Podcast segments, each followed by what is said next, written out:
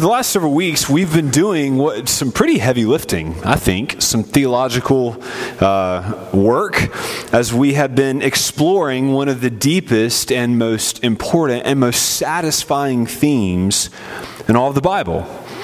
We've been thinking and talking about the new covenant. And we've especially been asking, what is new about the new covenant? How is it new? What is different? We've been focusing on the benefits of the new covenant versus the old covenant. And so far, we've made two conclusions. It's taken two weeks to do this, and we're going to add a third conclusion to it tonight. But if you've missed, or if, uh, if you're like me and forget, you know, what you had what you thought about this morning, right? It's good, it's good to remember. We've made two conclusions. The new covenant is better because in the new covenant, number one, we get a new heart. We get a new heart. God takes out our hearts of stone, and if we have faith in Jesus Christ, saving faith, He replaces them with hearts of flesh. That is a heart that desires to worship and obey God. We've also seen that in the new covenant, we get new life that we are regenerated, that unlike in the old covenant, where people were physically born into the community of God, in the new covenant, you must be spiritually born into the community of God. That is, you must be born again. You must be a son of God. To be a son of God, a son of God is born not of the flesh, but of the Spirit must be filled with the Spirit. So tonight we're going to add a third benefit. We've talked about a new heart, we've talked about new life, and tonight we're going to talk about a new priest or a new mediator. And this represents a big change in how God's people relate to God. Now, you may have noticed, uh, I'm, I'm in my mid 30s, and I'm noticing, I've always kind of watched the generations above me and thought about how they seem resistant to change. And I'm slowly realizing that at some point, I'm becoming, you know, a little bit resistant to, to change. And it's funny to, it's funny to think about how this works, right? In general, most of the time, we don't really like change, right? We, we tend to like what we already know. We're used to it, it's safe it makes sense most of the time. But there's an exception upgrades, right? Change and upgrade, like those aren't even the same thing, it seems like. We love upgrades. We love when something that is broken gets fixed, right? No matter what the problem is, uh, if it's getting fixed, we're happy to see that change, right? I mean, would anyone here have trouble adjusting to a new car, right? An upgraded car? Uh, probably, probably not. The trick is you have to be convinced that the new thing is better. You have to be convinced that it's an upgrade. No one complains about an upgrade if they're convinced that it's an upgrade. And that's the trick. And sometimes we struggle to see how the new way would be better than the old way. Consider a couple of funny examples throughout history. Darryl Zanuck, the uh, executive of the 20th Century Fox, 20th Century Fox said this Television won't be able to hold on to any market it captures after the first six months. People will soon get tired of staring at a plywood box every night. Darryl Zanuck, 1946. Consider this quote The horse is here to stay, but the automobile is only a novelty, a fad said president of the Michigan Savings Bank advising Henry Ford's lawyer not to invest in Ford Motor Company, 1903. Let's make fun of the Brits, right? Sir William Preece, the chief engineer of the British Post Office, said this The Americans may have a need of a telephone, but we do not. We have plenty of messenger boys. Change. Well, tonight we are continuing our study in the New Covenant, asking what is new about the New Covenant. And maybe the key thing to remember is that the New Covenant is better. Now, I realize that none of us have ever lived under the Old Covenant, so it is difficult for us to appreciate this, I think. The New Covenant is what we have known. But in order to understand the thrust of the Bible, and in order to understand the glory of Christ, because this is his work, we need to understand what is new and how it is better. That word better, I chose because the author of Hebrews liked it a lot, right? Have you read Hebrews recently? He says better multiple times. And most of the time, he's referring to how the new covenant is better than the old covenant. Just some samples. I don't want you flipping around. Just listen. Hebrews 7 says, This makes Jesus the guarantor of a better covenant.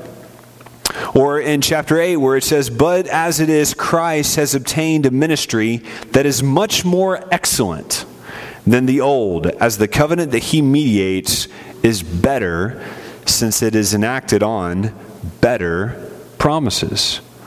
And so that's what we're going to focus on tonight. In the same way that television is better than plywood, agreed, or that the Ford Mustang Cobra is better than a Mustang, like a horse, or in the same way that telephones are better than British errand boys, we'll see that the sacrifice of Jesus is better than the sacrifice of bulls and goats. Now, you probably already know that. I can just look around this room and tell you already know that. But I still believe that God intends to teach us and instruct us to see Jesus as better. So that's our goal tonight. And I'm going to try to keep it simple, not get too bogged down, but we've got a little work to do. So let's look down at Jeremiah chapter 31. I'm actually going to have you, uh, I'm going to begin reading in a perplexing part of the passage. It's one of the parts that's often skipped. Starting in verse 29, and I'll read down to 34, but we're going to focus most of our attention on the end of verse 34. Would you read with me? In those days, they shall no longer say, the fathers have eaten sour grapes, and the children's teeth are set on edge. But everyone shall die for his own iniquity. Each man who eats sour grapes, his teeth shall be set on edge. Behold, the days are coming, declares the Lord, when I will make a new covenant with the house of Israel and the house of Judah, not like the covenant that I made with their fathers on the day when I took them by the hand to bring them out of the land of Egypt my covenant that they broke, though I was their husband, declares the Lord. For this is the covenant that I will make with the house of Israel after those days. I will put my law within them, I will write it on their hearts, and I will be their God, and they shall be my people. And no longer shall each one teach his neighbor and each his brother, saying, Know the Lord, for they shall all know me, from the least of these to the greatest, declares the Lord. For I will forgive their iniquity, and I will remember their sins no more. Let's pray. Father, we thank you for these glorious promises. And I pray that right now, that whatever familiarity we have with this text, or whatever knowledge we think we already have about the subject, Lord, that you would not let it ha- give us calloused ears or calloused hearts. Open our hearts to receive the word that you have for us tonight and let Christ be magnified among us. We praise you for the complete forgiveness that is available in Jesus Christ. Help us see it and love it. We pray. Amen. Well, before we take a look at verse 34, I want to direct your attention first to this sort of strange, sort of obscure uh, verse there in verse 29. It's perhaps we can just call it the sour grape proverb, right? The sour grape proverb. This is a, a proverb. You see it there. The father, no longer will they say, the fathers have eaten sour grapes, and the children's teeth are set on edge. But instead, everyone shall die for his iniquity. Each man who eats sour grapes, his teeth shall be set on edge. What in the world does that mean, right?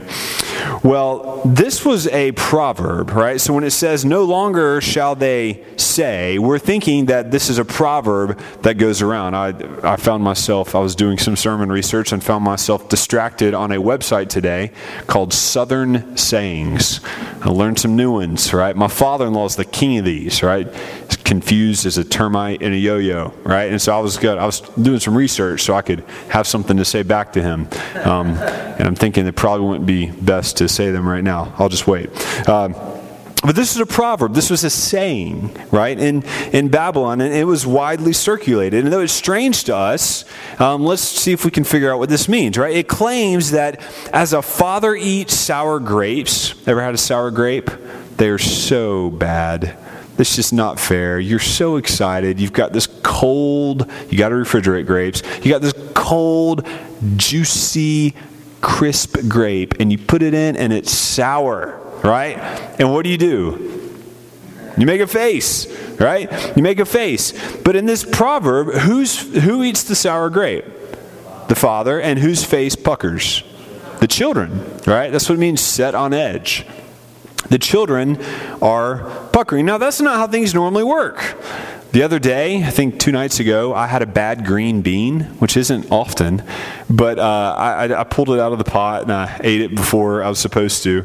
And, you know, I, I made a funny face, and my kids laughed at me. Now, they didn't make the funny face because they didn't eat the green bean. I did. I didn't even know green beans could get bad, but I found one, right? Uh, and, and they, they, they laughed at me because of my face. But this proverb is referring to a, a, a dynamic that we need to understand. It's the spiritual dynamic of children who suffer for the parents' sin children who suffer for the sin of their parents. Now, before you try to start applying this to like your generational issues and like let, us let's hold off any of that app, any of that application and let's let's stay high level and think about the old covenant. Okay. Um, but that's what it's saying that children are, there's this dynamic of where children suffer for the sin of someone else. Their parents is what the proverb mentions, but it's broader than that. It's mediators right? Parents eat the sour grapes and the kids pucker. Now, there's biblical precedent for this.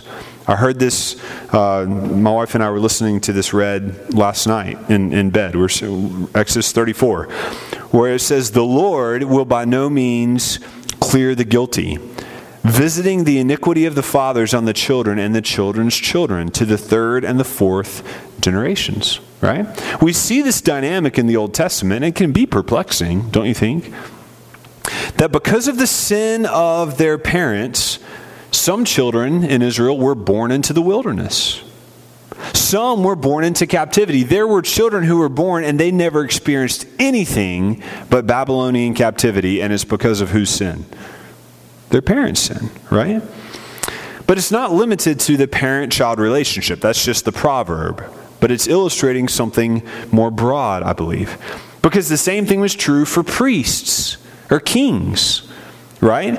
We've seen this dynamic. We saw it a ton in Samuel. As it goes for the king, so it goes for the people. As it goes for the priests sometimes, so it goes for the people. If the king sin, the people suffer. If the priests sin, the people suffer. Think about David. Who suffered for David's sin? Well, his son was killed. His son died, right? Leaders would sin and the whole nation would suffer. In all of these cases, and now we're getting to the meaning here, the problem was the same.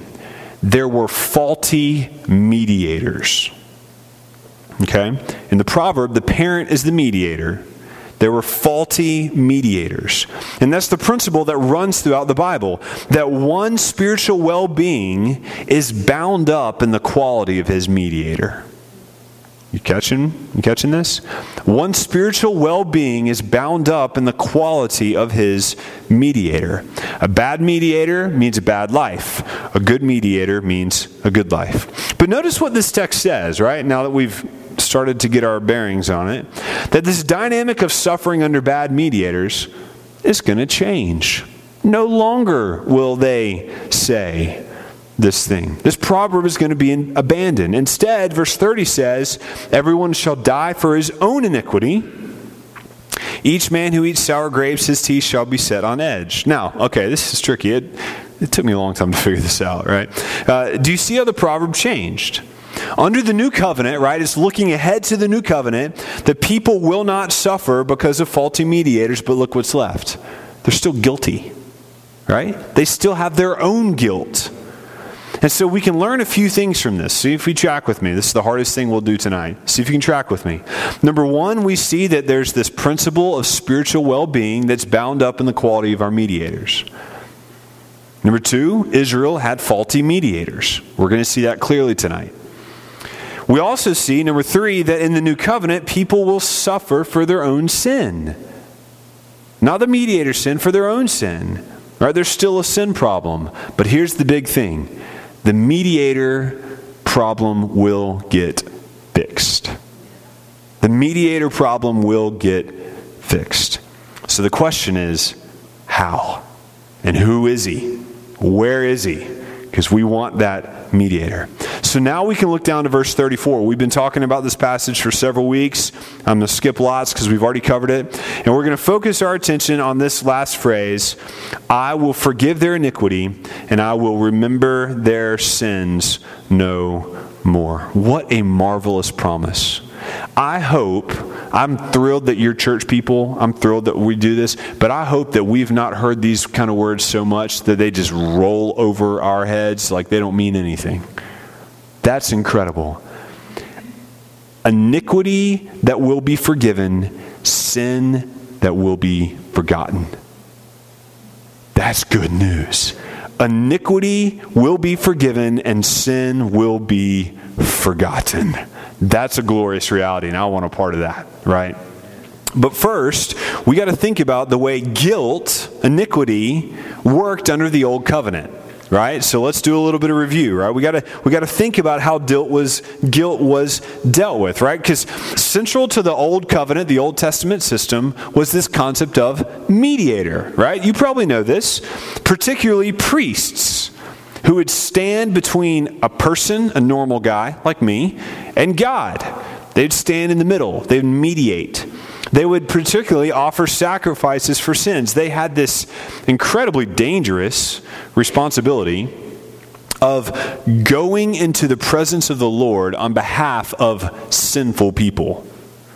Now that's that doesn't sound like something that you'd want to sign up for, right? That sounds dangerous. If you understand anything about the glory of God and the wrath of God and the seriousness of sin, that's not something that sounds too appealing.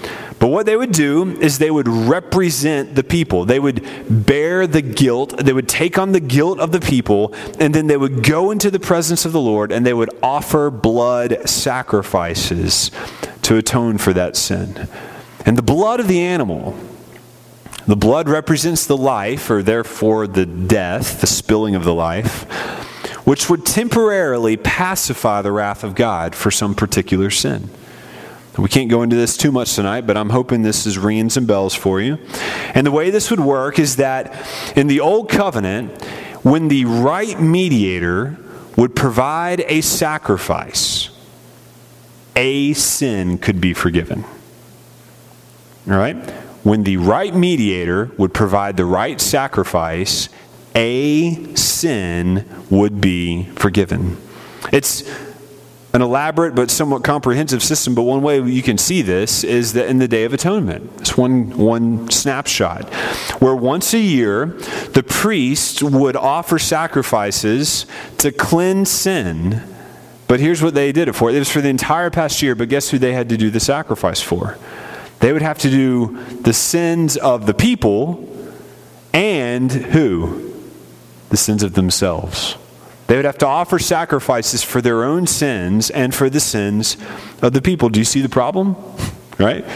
There's a couple problems here. First of all, uh, this is a never ending system. When does it end? When sin ends? Well, when's that going to happen? That's not going to happen in this system, right? It goes on and on. The sacrifices brought, we could say, partial forgiveness, but they couldn't make the sinners perfect. You have a sacrifice for sin, and what happens? You're back the next day, or in my case, the next minute, right? Don't look at me like you think I'm crazy. You know, you know this, you too, right? It, it, would go on and on. They had to, the sacrifices had to be offered again and again. I'm going to quote lots from Hebrews tonight, but one place it says, "Never by the same sacrifices." Are, that are continually offered every year, never are they able to make perfect those who draw near. So the sacrifices, there's a sense of where they didn't work and that they didn't fix the sin problem. They didn't perfect the people. People kept sinning, sacrifices kept dying. That's a problem. Problem number two faulty mediators. Faulty mediators. There were lots of problems with the mediators, particularly the priests and the kings, right? The main one, they were sinful. They, like the people, were sinful, so they had to offer sacrifices for themselves. And since they were sinners, guess what the other problem was? They kept dying. That is a pesky problem, isn't it? The, the priests, the mediators, called by God to, to help mediate relationship with God and man, they kept succumbing to the curse of sin, death. And so, again and again, it is a system of death. Sometimes God killed them. You remember the story of Nadab and Abihu? They offered strange fire before the Lord, God killed them. Sometimes uh, he killed them. But all of them eventually died, with maybe one exception. We'll talk about that later. The third problem, another big problem, was that under the Old Covenant, these faulty mediators provided very, very, very, let's keep going, very, very limited access to God, didn't they? They provided very limited access to God. The normal members of the community, they had no access to God. They couldn't wander into the Holy of Holies. That's instant death, right? It didn't work like that. Even the priest, and only some of them, had access to God once a year. And that was a life threatening arrangement. If you sold insurance in Israel, you did not sell life insurance to the priest going into the Holy of Holies. You sold him a rope and a bell because he may die and they got to get the body out. Right? It's dangerous. Just think of this arrangement. Just have you have you thought about this much? One of the big things I hope you've learned about covenants, we've been talking about them for six months or something, right? One of the things I hope you've learned about covenants is the whole point of covenant is relationship relationship between God and man. The whole point is to restore relationship that was broken by sin. And if this is the solution, this is a really limited solution, right? That doesn't sound like a lot of intimacy. And this leads us to why the new covenant is so much better. When verse 34 promises, there's a day coming when I will forgive their iniquity and I will remember their sin no more, that is indicating a change. But how does this happen? Well, the answer is through the work of Jesus Christ. There's no way that we could exhaust or even look at the work of Christ in detail. But I want to try to highlight a couple of ways that the work of Jesus enables a better new covenant. Uh, the way that his work enables a better covenant. We could call it better benefits if you like bees. I'm terrible at alliteration, but look, there's one, right? Better benefits. There's so many ways that the New Testament, particularly Hebrews, shows that the sacrifice of Jesus is better and that the priesthood of Jesus is better and the kingship of Jesus is better. Jesus is better than all that took place in the Old Testament. In fact, that's what the that's what Hebrews is about. It tells us through Jesus we have a better hope through which we draw near to God. What a, that's, Hebrews 7:19. What an incredible if we're thinking about covenant and restore, restored relationship, that sounds good. Through Jesus we have a better hope through which we draw near to God. Or what about Hebrews 8, 6? Through Jesus, God has mediated a better covenant because it was established on better promises. So I'd like to offer you four ways that the work of Jesus is better or superior than the work of the old covenant. Four better benefits. And they all center around Jesus being a high priest. The first one is this Jesus entered into the very presence of God. Right? This is different from the old covenant. Listen as I read from Hebrews 9.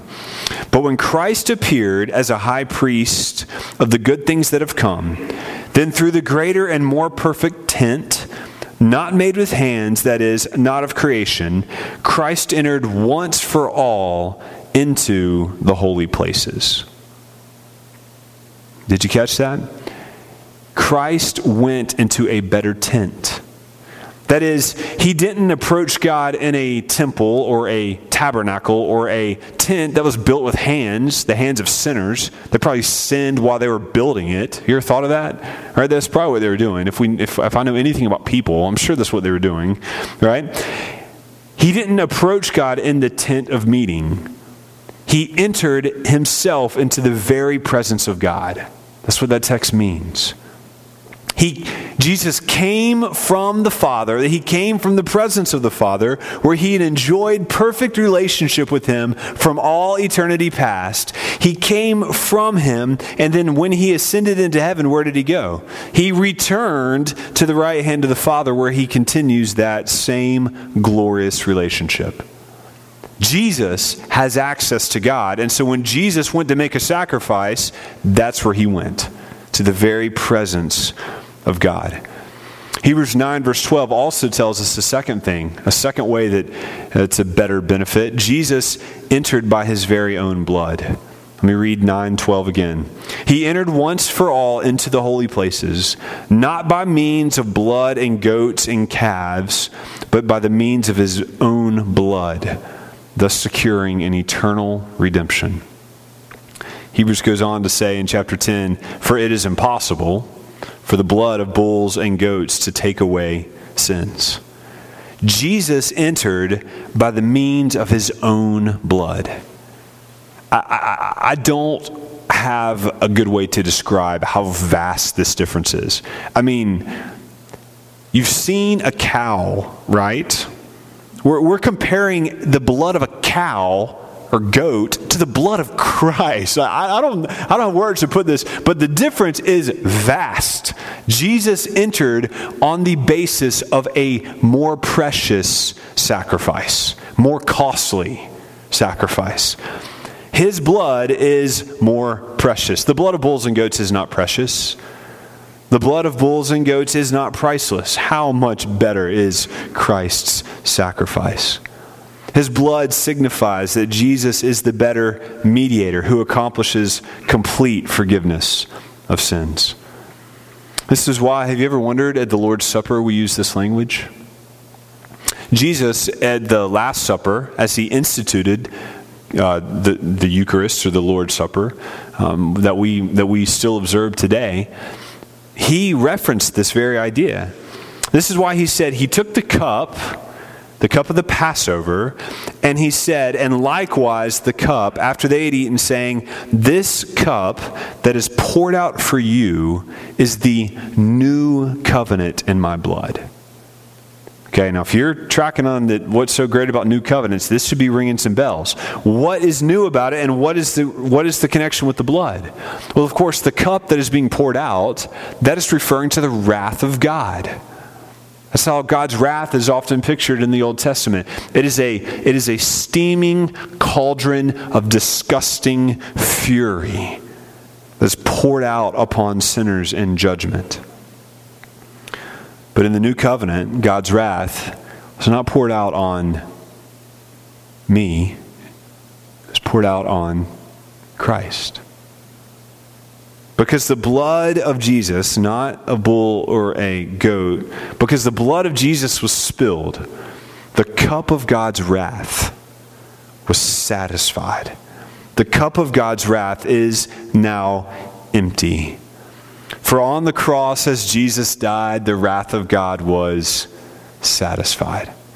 If you were to look into that cup, you could not find a drop of God's wrath. Christian, if you are in Jesus Christ, there is no wrath that remains. You could not put your finger in and feel any moisture. It is completely been poured out on Jesus Christ. He drank the cup, which leads us to a third and better benefit. Jesus is able to completely save. When Jesus saves, he saves completely. Let me quote a variety of texts for you, all from Hebrews, I think. Consequently, Jesus is able to save to the uttermost those who draw near to God through him. Or another, so Christ, having been offered once to bear the sins of many, will appear a second time, not to deal with sin, but to save those who are eagerly awaiting him. Or Hebrews 10 18, where there is forgiveness of these, there's no longer any offering for sin. No more offering for sin. Friends, my goodness, herein lies the glory of the new covenant. The new covenant is based not on the blood of a bull, but on the blood of Jesus Christ, the Lamb of God. It's based on his sacrifice. And you know what? Here's, I've got a lot to learn about Jesus, but you know one of the things I've learned? You know what my son Roman has learned? Jesus is really good at stuff. Right? We, I, have told you this. We do this all the time in my house. Roman, can you walk on water? No. Roman, can you calm the storm? I think the other day he said yes. Okay, forget Roman. Karis, right? like his resume. Jesus is really good at the stuff he does. And when he sets out to atone for the sins of the world, do you know what he does? He atones for the sins of the world, and he does it effectively and completely. The sacrifice that he offered once for all enables him to save completely. And I love that phrase, even those to the uttermost. In other words, there is no sinner that has trumped the saving work of Jesus Christ. There's no one too far, there's no sin too bad. Satan does not win. Do you see? On the cross of Jesus Christ, Jesus atoned completely for those sins of those who would place their faith in him. Which brings us to a final, better benefit. The sacrifice of Jesus is decisive. It's decisive. Listen, here's what I mean.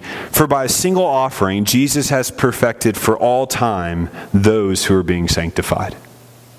If you're a follower of Jesus Christ, hear your name in this verse. For by a single offering, Jesus has perfected for all time those who are being sanctified. Did you hear it? It was by a single offering, not annual, not repeated, by a single offering. One of my favorite songs is Though our sins they are many, his mercy is more. Christ has more mercy than you have sin. And that's, incre- that's really hard to believe as you rack up sin. I hope that you have a relationship with God and have a sensitivity to the Spirit that you see sin in your life. I hope that you ha- that there are ways where you are convicted by the Spirit so that you are startled to discover new sinfulness that you did not know was there. Have you had that experience? You might have been walking with Jesus for 30 years and all of a sudden you've come into some new awareness that you're not as good as you thought you were. It's the work of God's Spirit. His sin, our sin, is great, but His mercy is more. And it only took one single offering. And it only took one offering because the sacrifice was so valuable the blood of Jesus Christ. I hope that you can see how the new covenant is better and the ways that it changes our life. Friends, if you have placed your faith in Jesus Christ, if you have been born again and if you have a new heart, you have, hear me, friends, total forgiveness. Total forgiveness. God has washed you clean in the blood of the Son. He's taken all of your evil deeds and he's placed them upon Christ so that they could be removed forever. And Jesus has suffered completely for your sin. You may not even know about your sin yet, but Jesus has already suffered for it. He suffered for your apathy and your greed. He suffered for your lust and your self love. He suffered for your bitterness and your vain glory in such a way that no wrath remains. None. On your worst day, Christian, God delights in you. There is no ill will from the Father left. None. his discipline. Even his discipline is love and favor. None. He's no longer angry, but rather he delights in you as much as he delights in his son. God will get angry with you when he gets angry with Jesus because you are in him if you have faith in Jesus Christ. That's incredible. What an incredible thing to believe. There may be times, if you're like me, still struggling with sin, where you are tempted to believe or to think that you've blown it, that your conscience condemns you, that you've fallen into sin and Satan is effectively persuading you, oh, there's no way God could love you. And he might send you to heaven, but he doesn't like you. You ever felt that? Times where you're prone to forget the extent of Christ's atoning work. You see, the problem is we don't view Jesus highly enough. And if we view Jesus highly enough, our sin would always drive us to Jesus in awe and amazement that he is such an effective Savior. We'd be amazed and horrified that we are great sinners, but we would be more excited and more delighted that He is a great, greatest, or as Addie says, more greater, more greater Savior. Because He is. If you're prone to forget the extent of Christ's atoning sacrifice, then you need to compare the old covenant to the new covenant because you can see it more clearly. In this way, you can apply the gospel to every single particular sin. I think this is where a lot of Christians struggle. We're okay with applying the gospel to like our big sin problem, but when it comes to our particular sin problem, like the thing that I did today, that's where we struggle, right? If we actually see the sin. But God calls us to apply the gospel to even our particular sins. You can say this sin, you can name it, and you can confess it to other people. You can say, This very sin has been forgiven by Jesus Christ. Can you believe it? There's no way that he's as good as I realize he is. There's no way. But it's true. The gospel is the greatest story, it is the best news you could ever hear. You can say, This sin, even this sin, even this sin that I've committed 5,000 times before, that I've tried to repent of last night, even this sin is forgiven in Jesus Christ. See, sometimes in our pride, our sin surprises us. It might even devastate us. There's no need for that. Not if you have a better sacrifice, not if you have complete forgiveness. Even when you're shocked or offended, when you realize that you're really bad, that you're worse than you thought. Or if someone else tells you that you're worse than you thought. You ever had that? That mild criticism, and you're like, oh, I cannot believe that she said that to me. Right? See, the Christian that understands what Jesus has said on the cross about how bad my sin is, how in the world am I going to be offended by your rebuke or your criticism? Do you see? We don't get this as we should. And we need this truth that we incredibly can stand before God with a clean conscience. Not because we don't sin, that's not true, but because we have a Savior. Total forgiveness, clean consciences, which means that we have access to God. In the same way that Jesus walked into the presence of God, you and I have access, which is why the best known verse in Hebrews is best known for good reason. So let us draw near with confidence to the throne of grace, that we may receive mercy and find grace to help in time of need. Friends, that confidence is not confidence that you're good. It's not confidence that you've got it together. The confidence is that you're so pitifully needy and you can be there anyway. It's confidence to draw near to God as a sinner. You don't have to wait till you get your life cleaned up. You don't have to wait till you make a certain uh, amount of progress in your sin struggle. You don't have to be strong. Christ is all those things for you if you're in Christ. So, sinners, you can run to God and you can go boldly because if you're in Christ, you have an all access pass. What a glory this is. May God apply it to our timid hearts that we might believe these truths. Father, help us as we go to believe the incredible truths that we've heard And may Christ receive all the glory, for he is the Lamb who was slain. And we cannot wait to see him with our very eyes as we're with you in your presence. We ask this in your name. Amen. You're dismissed, church. Go in peace.